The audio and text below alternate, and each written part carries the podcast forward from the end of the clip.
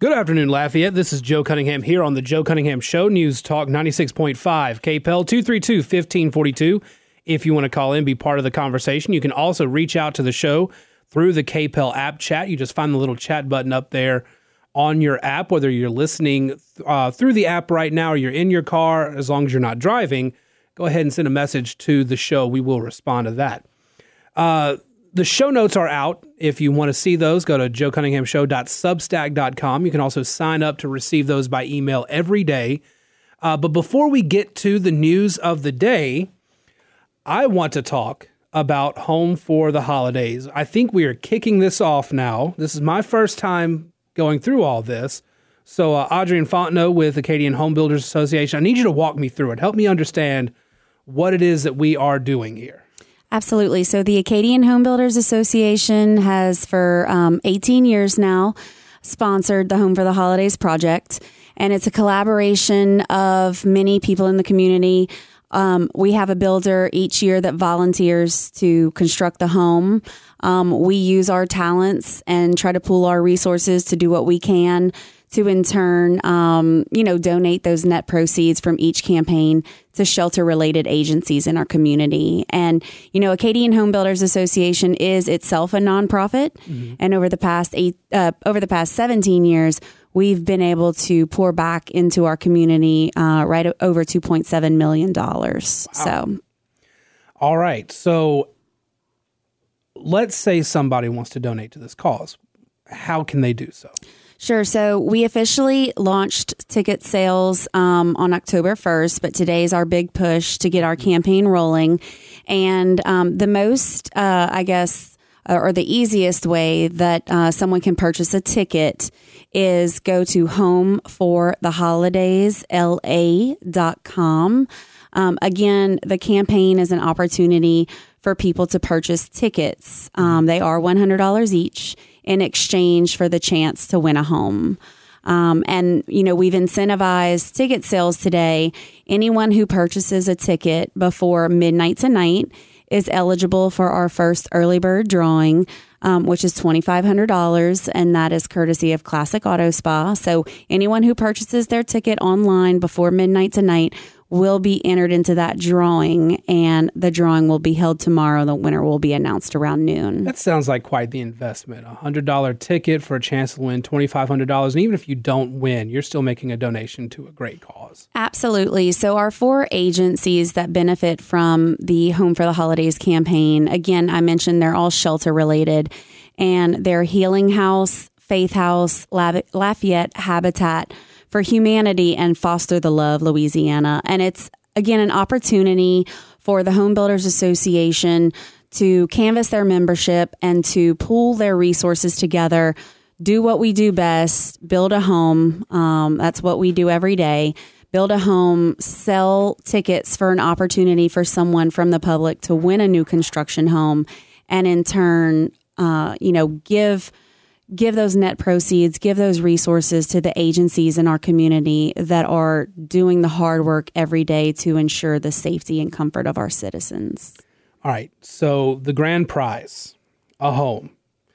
Uh, where is the home located? Tell us about it because it, it I've heard I heard the description uh, with Brandon and Bernie this morning. I got very excited hearing about it. Tell us tell us more. Sure. So it is still under construction, but it is being built by the Gin Group uh, Construction. Charlie Genet is the owner of the Gin Group, and it's going to be, or it's being located in the estates at West Village. So West Village is that new T and D neighborhood in yeah. Scott. They've got amazing things going on out there. Um, it's going to be a really fabulous community. The estates at West Village um, is the section with the larger lots and, and a little bit larger homes. Um, it's over 2,300 square feet. It's a two story home. Again, brand new construction. We always have lots of vendors and suppliers that will step up to the plate and either offer discounts or donations. Uh, we really, you know, do our best to put the latest and greatest in all of these homes. It's not quite finished, but just as soon as it is, we will offer a link uh, for a virtual tour on our website. And of course, closer to the drawing date in December, uh, we'll have open house opportunities as well for people to come out and tour the home. All right. Now, if you don't mind, a personal question. Why do you do this? Well, again, um, you know, we can't individually, as members of the Acadian Home Builders Association, uh, make a significant impact in our community when we, um, you know, build houses every day, right? And and there there's a large segment of people who are possibly not able to afford the traditional housing method and or are escaping domestic violence um, children who are suffering with the death of a loved one are being thrusted from the only home that they know mm-hmm. and placed into foster care.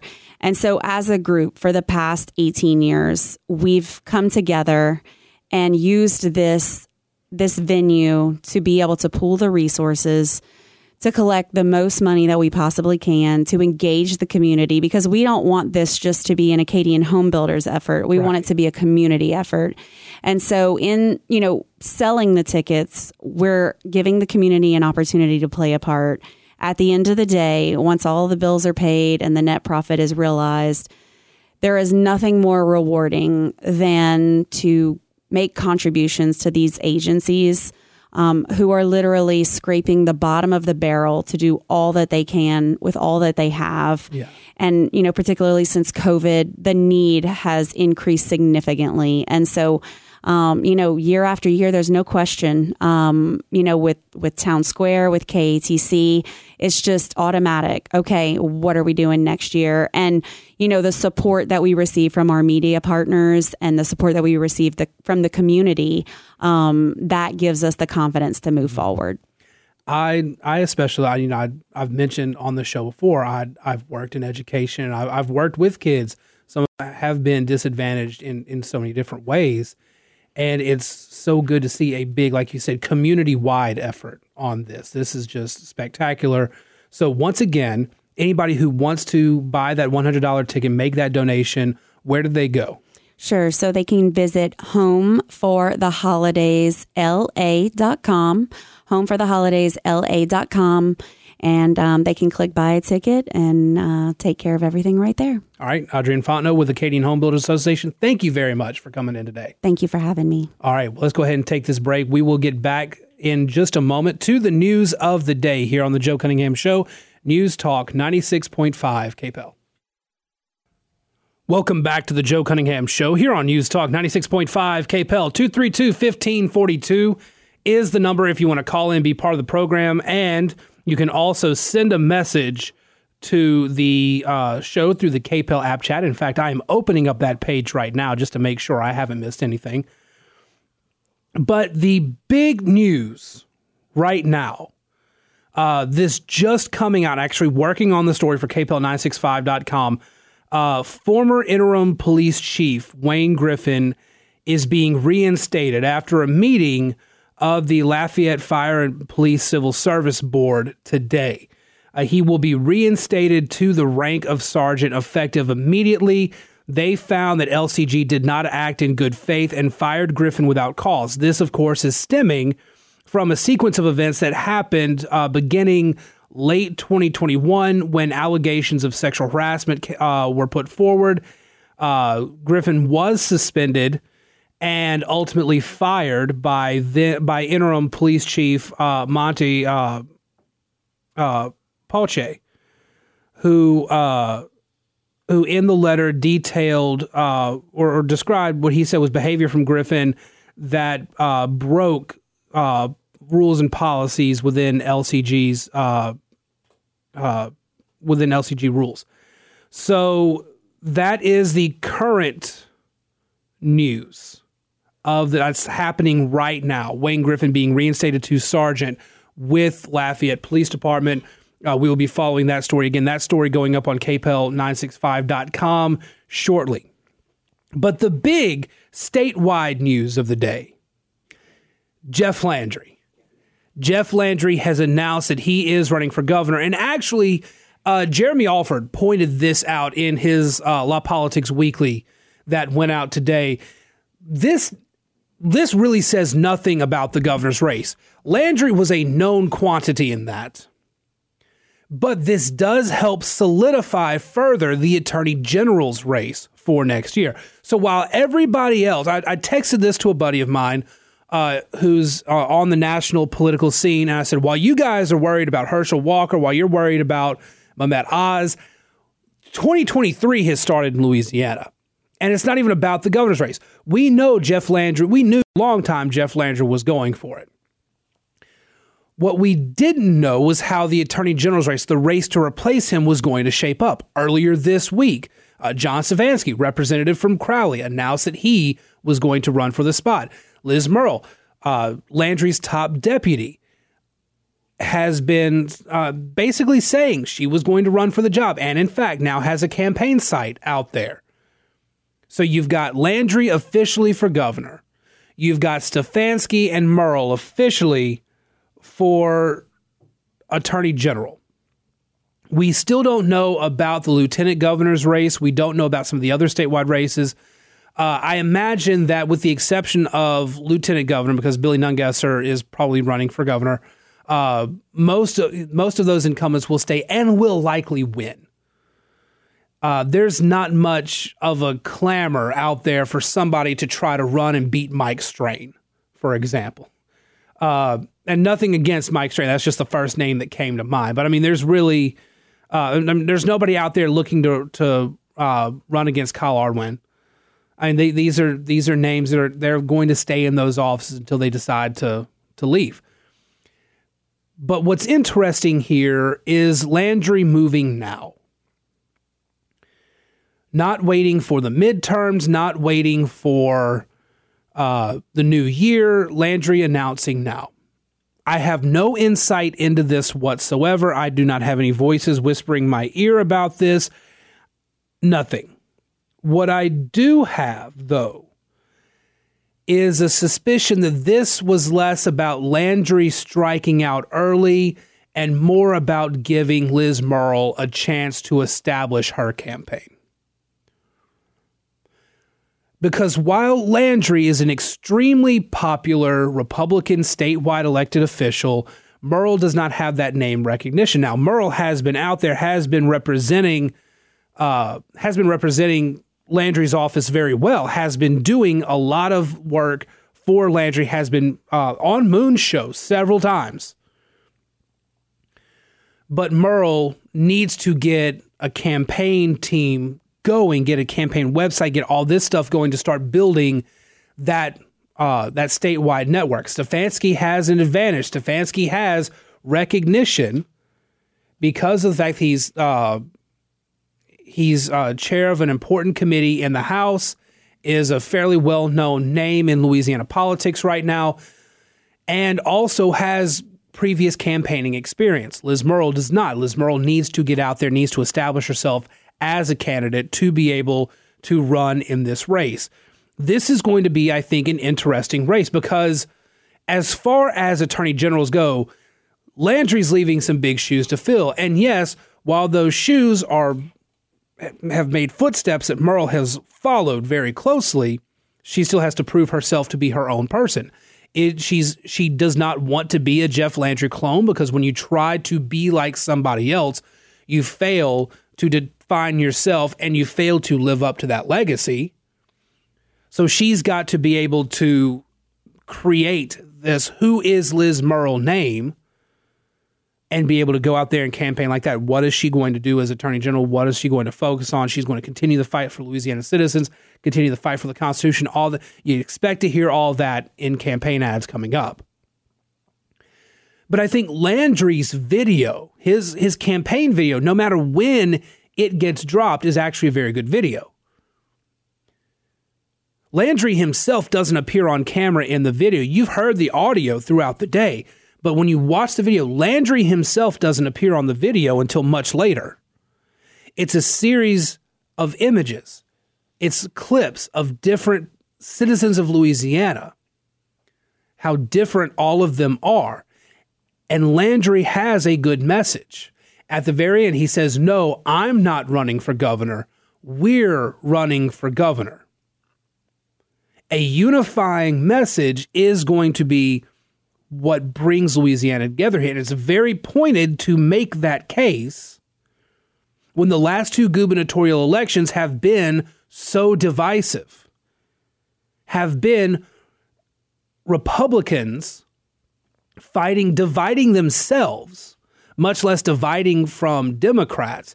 And you've had John Bel Edwards able to walk in both times. Landry is very specifically getting out there in the first to say, we are running to run as a unifying candidate already.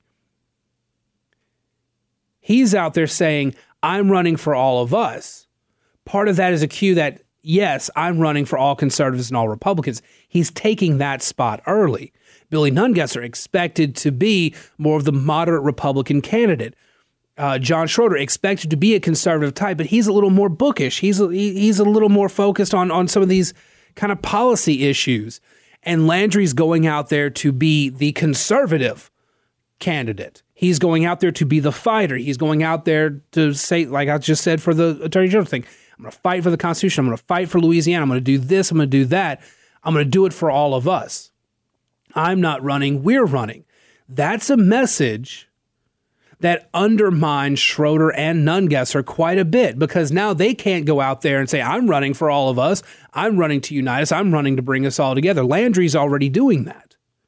And he's doing so in a way that you can't really attack him from the right or from the left or from the center, I guess. So these other Republican candidates have to figure out a way. And right now, it's Landry's race to lose.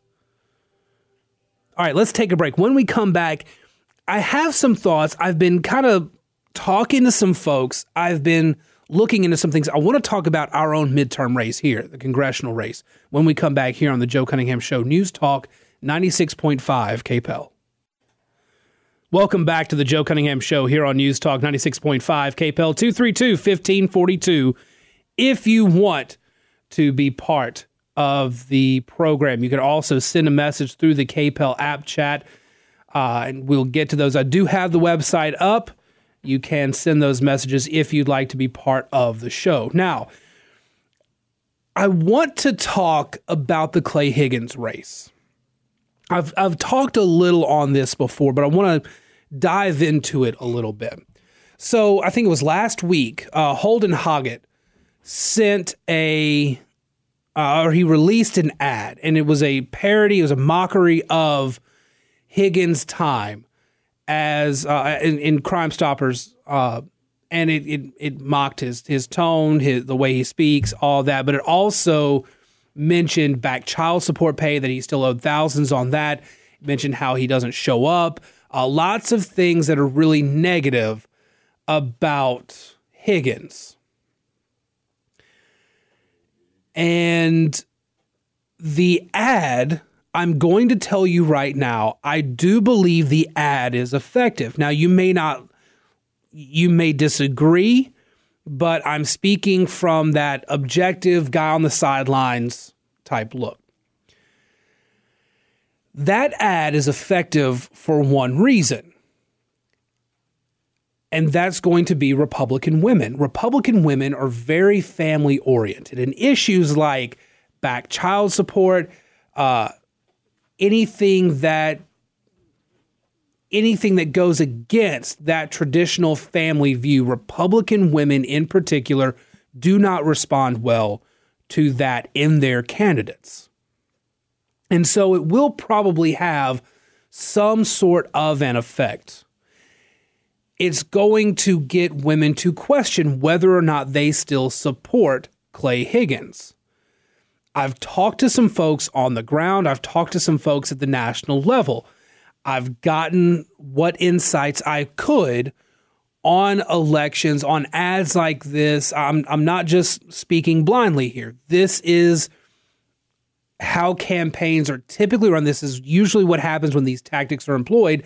And this is what would need to happen in a situation where you're trying to beat Clay Higgins. Higgins is a he's popular in the area. He's not as popular as say a Jeff Landry or Donald Trump. And that's primarily due to one of the things the the Hoggatt ad points out is that Higgins isn't around. Higgins stays in Washington, D.C. Uh, he doesn't show up for events. He sent a surrogate to qualify, all of that sort of thing. They're playing into this image that Higgins is very visible in Washington, D.C., but you rarely see him back home. And you rarely see a whole lot about him on TV, in news reports, unless something negative is out there. That's just how it goes. And so he doesn't have that same level of, of popularity of recognition. He wins his races because everybody knows him as the Crime Stoppers guy. And everybody liked him because of his tough on crime stance, which is a huge thing here. But he's also got $250,000 in the bank.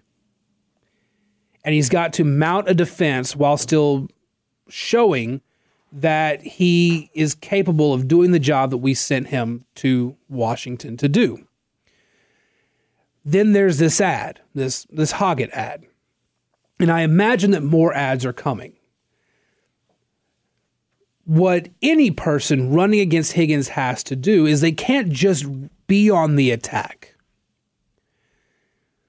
Let's take Georgia, for example.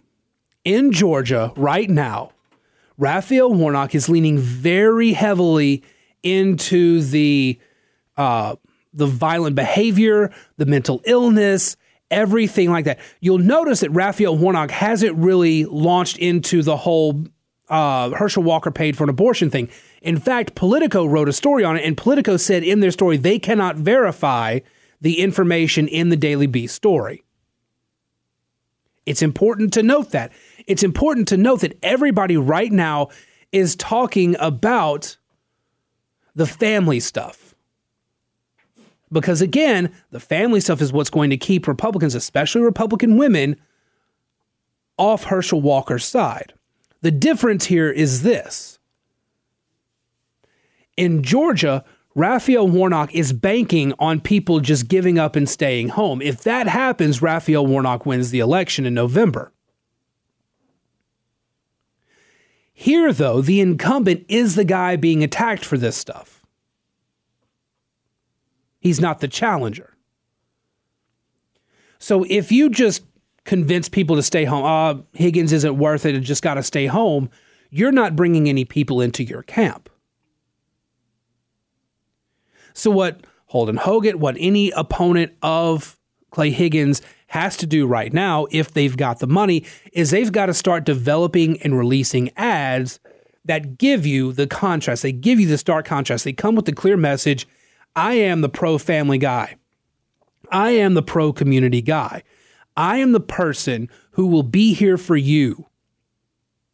I am the person who will represent you in Washington D.C. and I am the person who will come back home in the case of in case of tragedy, in case of crisis. I will be the one to support you every way I can.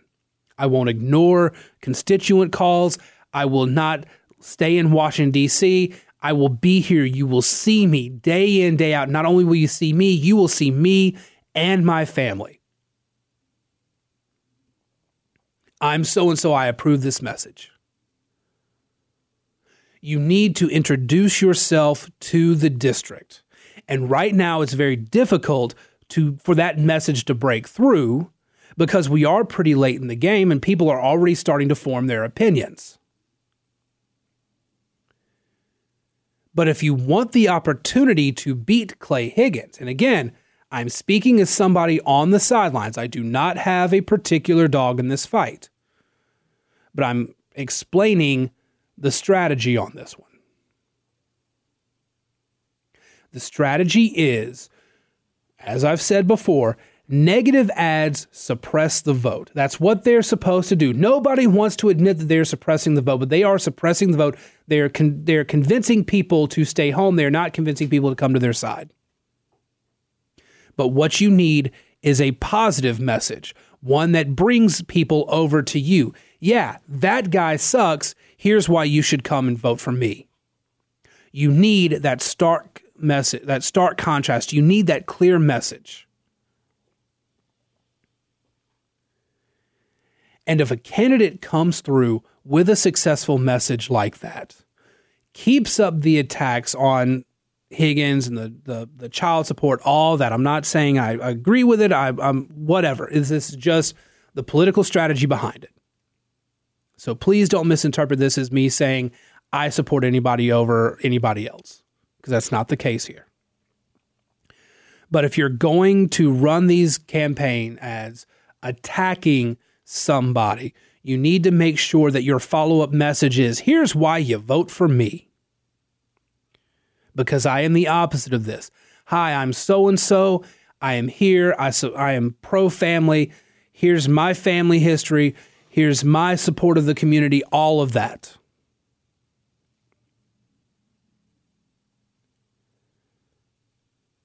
I would be very interested to see what internal numbers look like from any of the campaigns because there's not a whole lot of public cam- of public polling information that's out there. I think we've got two; they are very far apart, and none of them are really focusing on these particular issues. There's no poll out there that's that's really that that's public that's showing whether or not the Holden uh, Hoggatt ad makes uh, makes it a dent.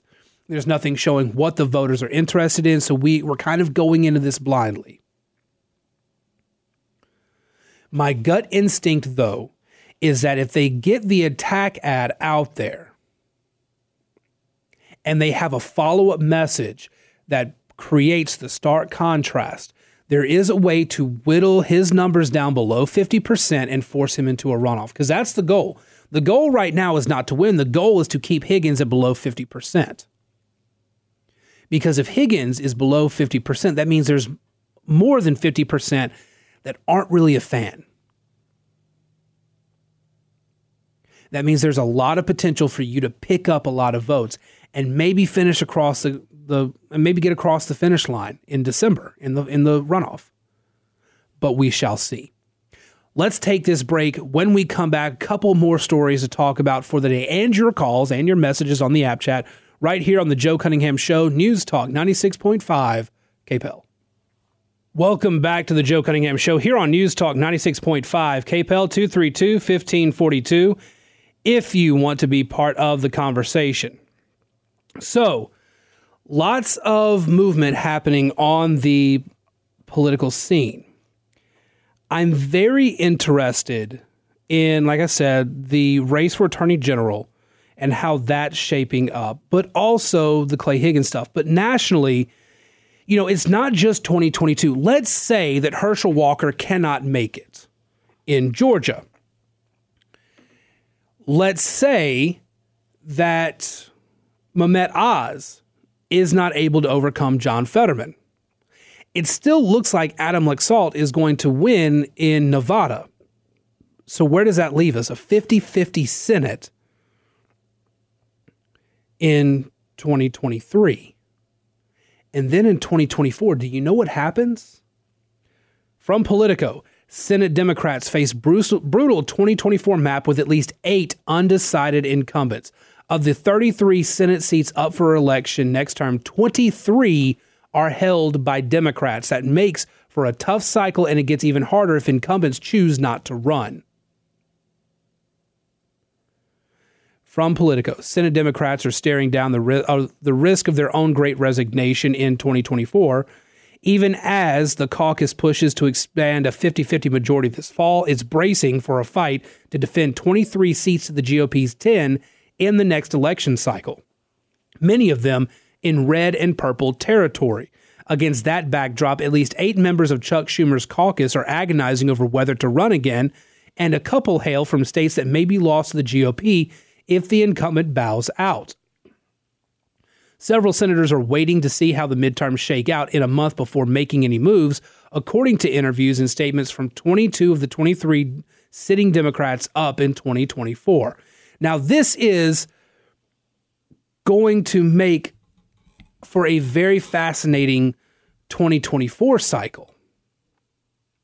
Because not only do we have somebody who right now is not very popular in Joe Biden, somebody who is struggling on the world stage in Joe Biden. But consider this if we're not in a recession right now, we will be soon.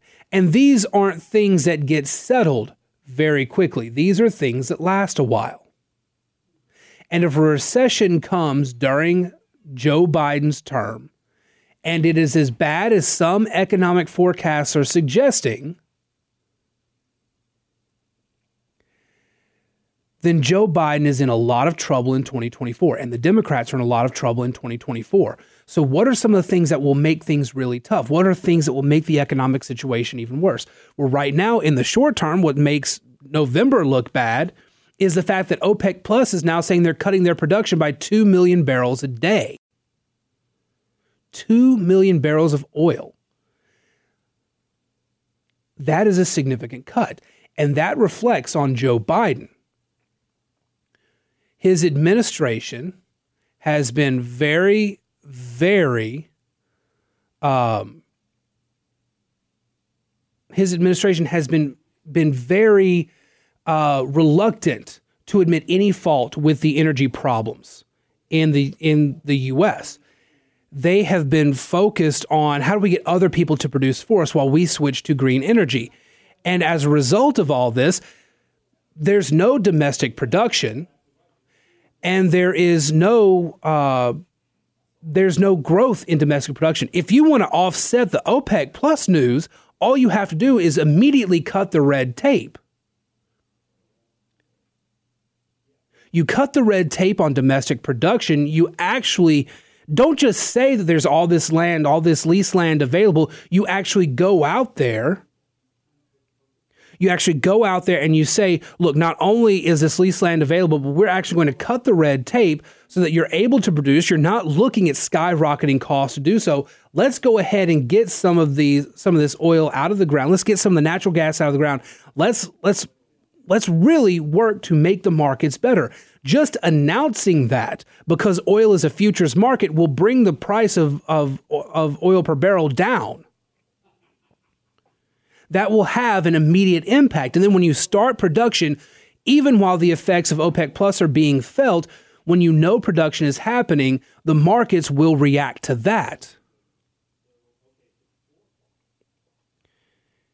And the markets will have the ability to adjust, and you won't see the prices start to rise like we're already starting to see right now. We've started to see for the past few days the prices are going back up. And it's freaking the White House out, by the way. Behind the scenes, the White House is absolutely freaking out because they've painted themselves into a corner. They came in on a hardline stance that they were not going to allow any increased production in the United States. We were going to go green. We're going to fight climate change. And then what happened? We hit an energy crisis. And it happened long before Russia's invasion of Ukraine. But that didn't help. It did not help. So not only did you have that, but you've had you know the increased summer travel. Now over that's what helped bring oil prices and gas prices down is the fact that summer travel was over and demand was lower. But now prices are starting to go up again. And you've got so many issues. So now you've got to increase production domestically in order to have any shot of actually lowering the prices in any meaningful way. But they're not going to do that. They're not going to admit defeat on this policy. Instead, what they're going to do is they're going to put out a statement like they did today. We think this is very short sighted. You know what's short sighted?